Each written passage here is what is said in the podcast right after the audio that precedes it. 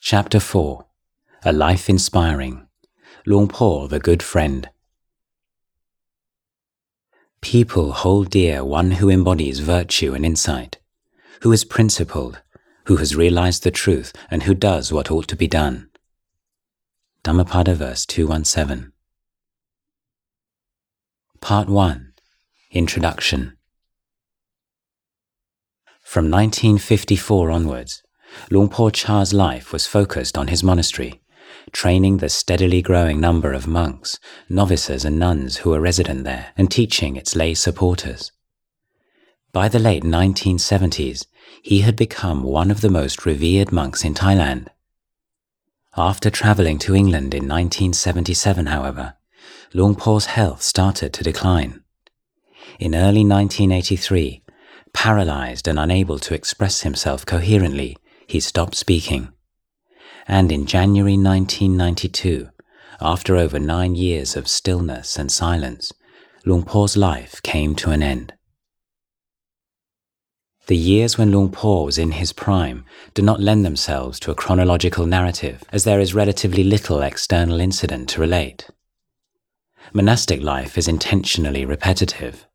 Luang Por rarely travelled except to branch monasteries. As a celibate forest monk, his personal life was without drama.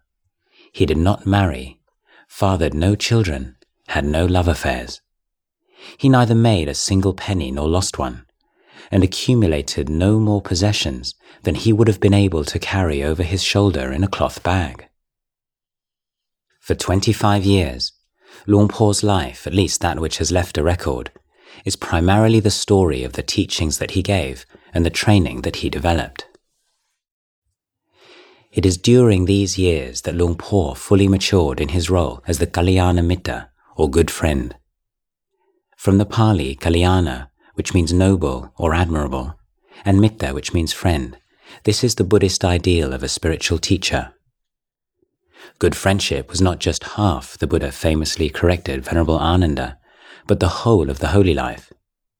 In other words, the support of the Kalyanamitta is fundamental to Buddhist training.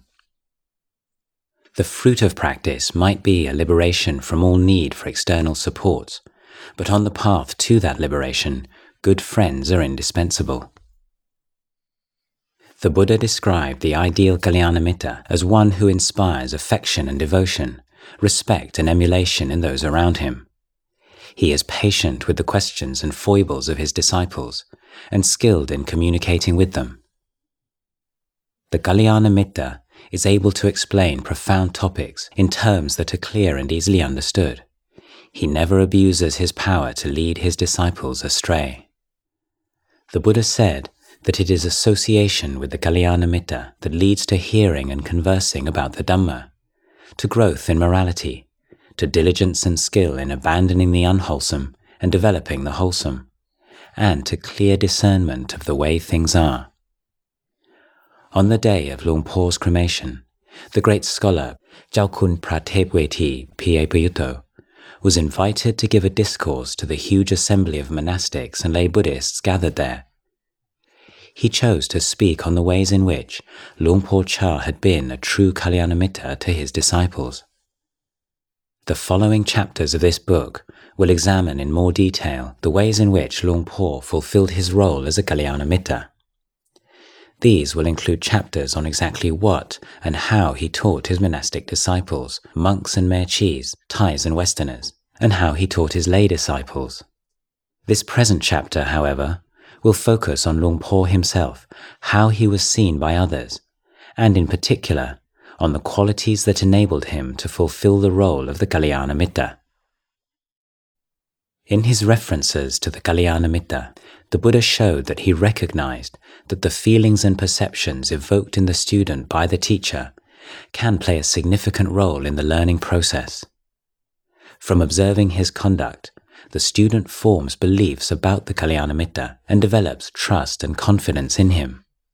The willingness of students to make the sacrifices necessary for progress in Dhamma and the diligence and passion with which they study and practice are not simply a function of their understanding of what is involved. They are rooted in their perception of the teacher, by the affection and respect they feel for him, and by the degree to which they take him as a role model. Students tend to receive the strongest boost in the presence of one who they believe has followed the path and is a witness to its fruits. Faith in the attainment of the teacher is a powerful support in the practice of Dhamma. From the beginning of his teaching career, Luang Por demonstrated to an unusual degree a natural charisma that included leadership qualities and a gift for articulating the Dhamma. To Luang Por's monastic disciples, his compassion for them and his patience with their foibles filled them with devotion. The standard of his practice of the Vinaya, his obvious mastery of meditation, and the wisdom with which he expounded the teachings filled them with respect. They wanted to follow in his footsteps. Central to their commitment to him and his training was a confidence in his liberation from defilements.